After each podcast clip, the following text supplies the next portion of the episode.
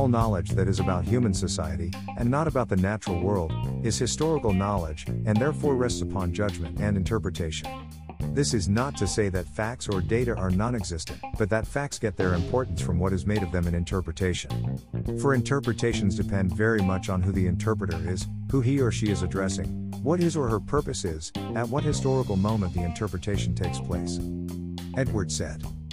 I was planning on waiting until after the 4th to write this piece, as I felt it was too important to risk getting lost in the holiday disconnect, but the events of the last week are so egregious that I felt it couldn't wait. While local newspapers were writing PR fluff pieces around Commissioner Schwinn's whistle stop tour, her minions were once again manipulating the state procurement process. It's a manipulation that has been consistent since Schwinn's arrival in Tennessee and quite frankly has been endorsed by state legislators through their failure to demand accountability. Oh, they do their little kabuki theater every time she gets caught, and on occasion, they give her a little slap on the wrist, like they did when they took away her seat on the textbook adoption commission. But by and large, she is allowed to continue to act without impediment, even when her actions run counter of the wishes of the state's citizens and their elected lawmakers. Last week was just the latest chapter in an ongoing novel devoted to imposing the commissioner's agenda over that of everybody else in the state. This morning's edition of the Tennessee Star has an article that does a pretty good job of setting up what transpired in front of the curtain last week. I can feel some of you rolling your eyes. The Tennessee Star? Those partisan hacks? Yes, the Star leans heavily to the right, but in this case, last week's actions by the department should be a concern to everyone, right and left. And it spares me the need to recapture all that happened this week. To summarize a bit, legislation passed last January requiring that all districts administer a universal screener for reading, three times a year. This is something that is already required in Tennessee because of RTI laws. But there are two major changes required under the new law. The first is, results must be turned over to the state DOE within two weeks of testing being completed. Previously, the state was not privy to student scores. Secondly, the department was charged with creating, or providing, a screener to districts at no cost in order to meet state requirements. In recognition of past department shenanigans, a provision was built into the law that required the DOE to competitively bid out any required materials.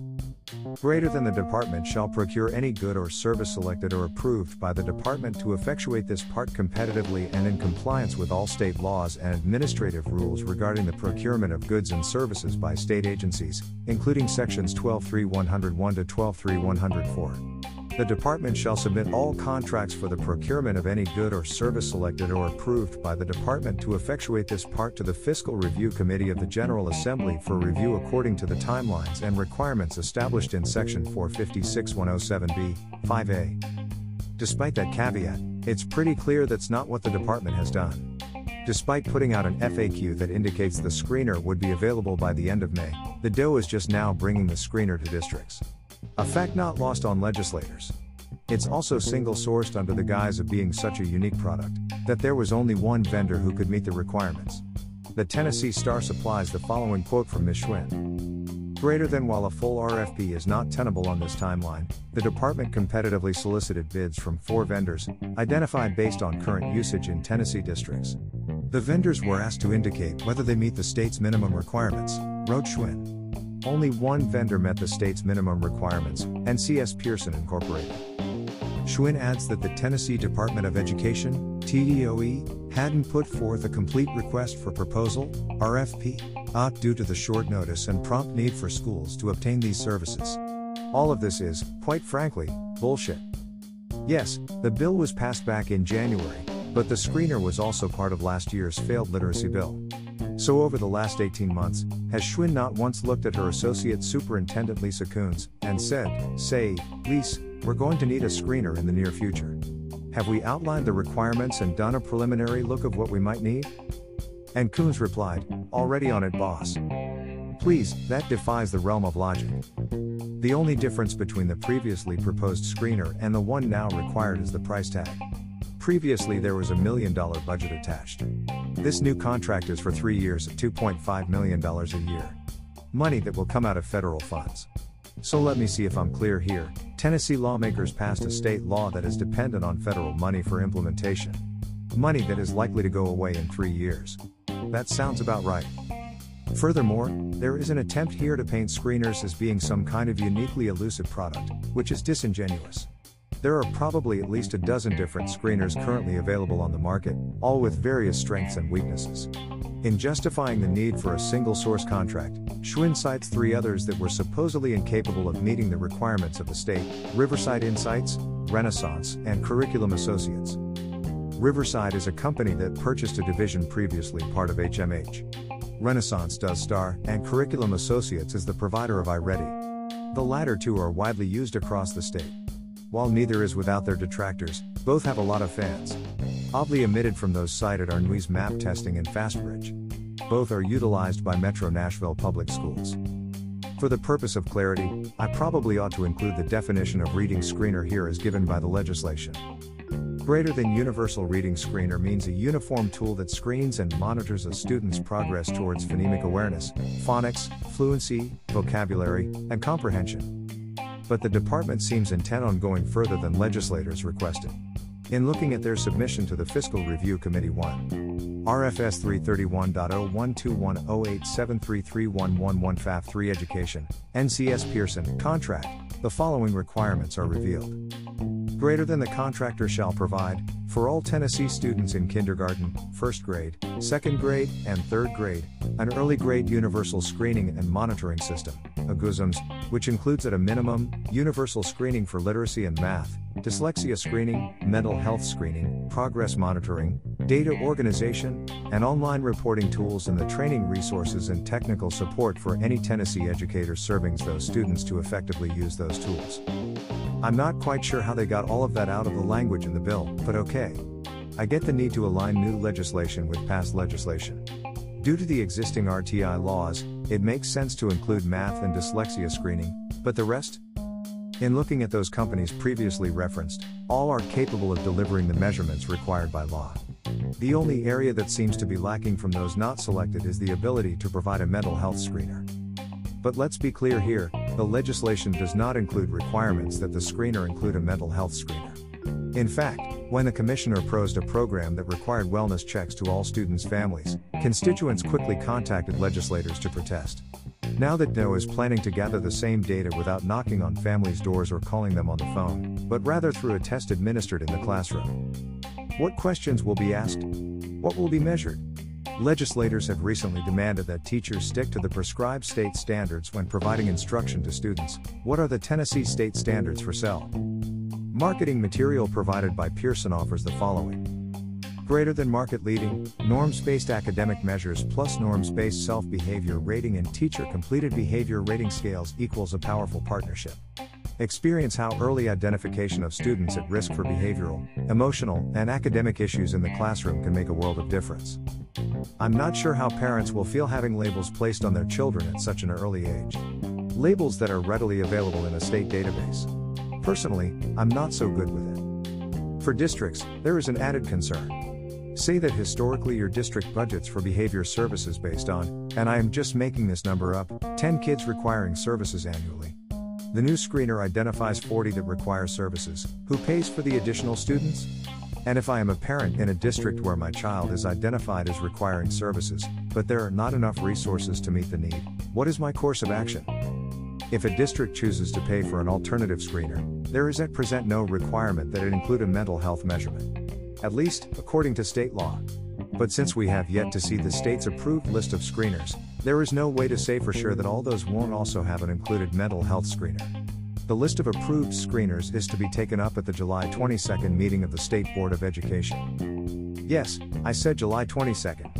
But at this week's Senate Fiscal Review, didn't Senator Bo Watson, R. Hixson, express concern that a negative recommendation would prevent the implementation of the screener, therefore hurting schools? Greater than the only reason I'm asking these questions is because the screener is an essential part of the legislation that we passed, and failure to approve this could potentially delay implementation of that law, explained Watson.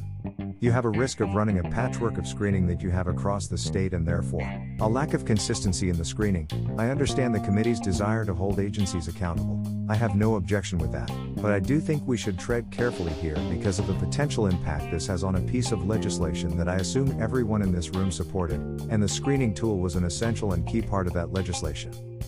I assume he knows that patchwork already exists, right? I assume that he is aware that every district already utilizes a screener, right?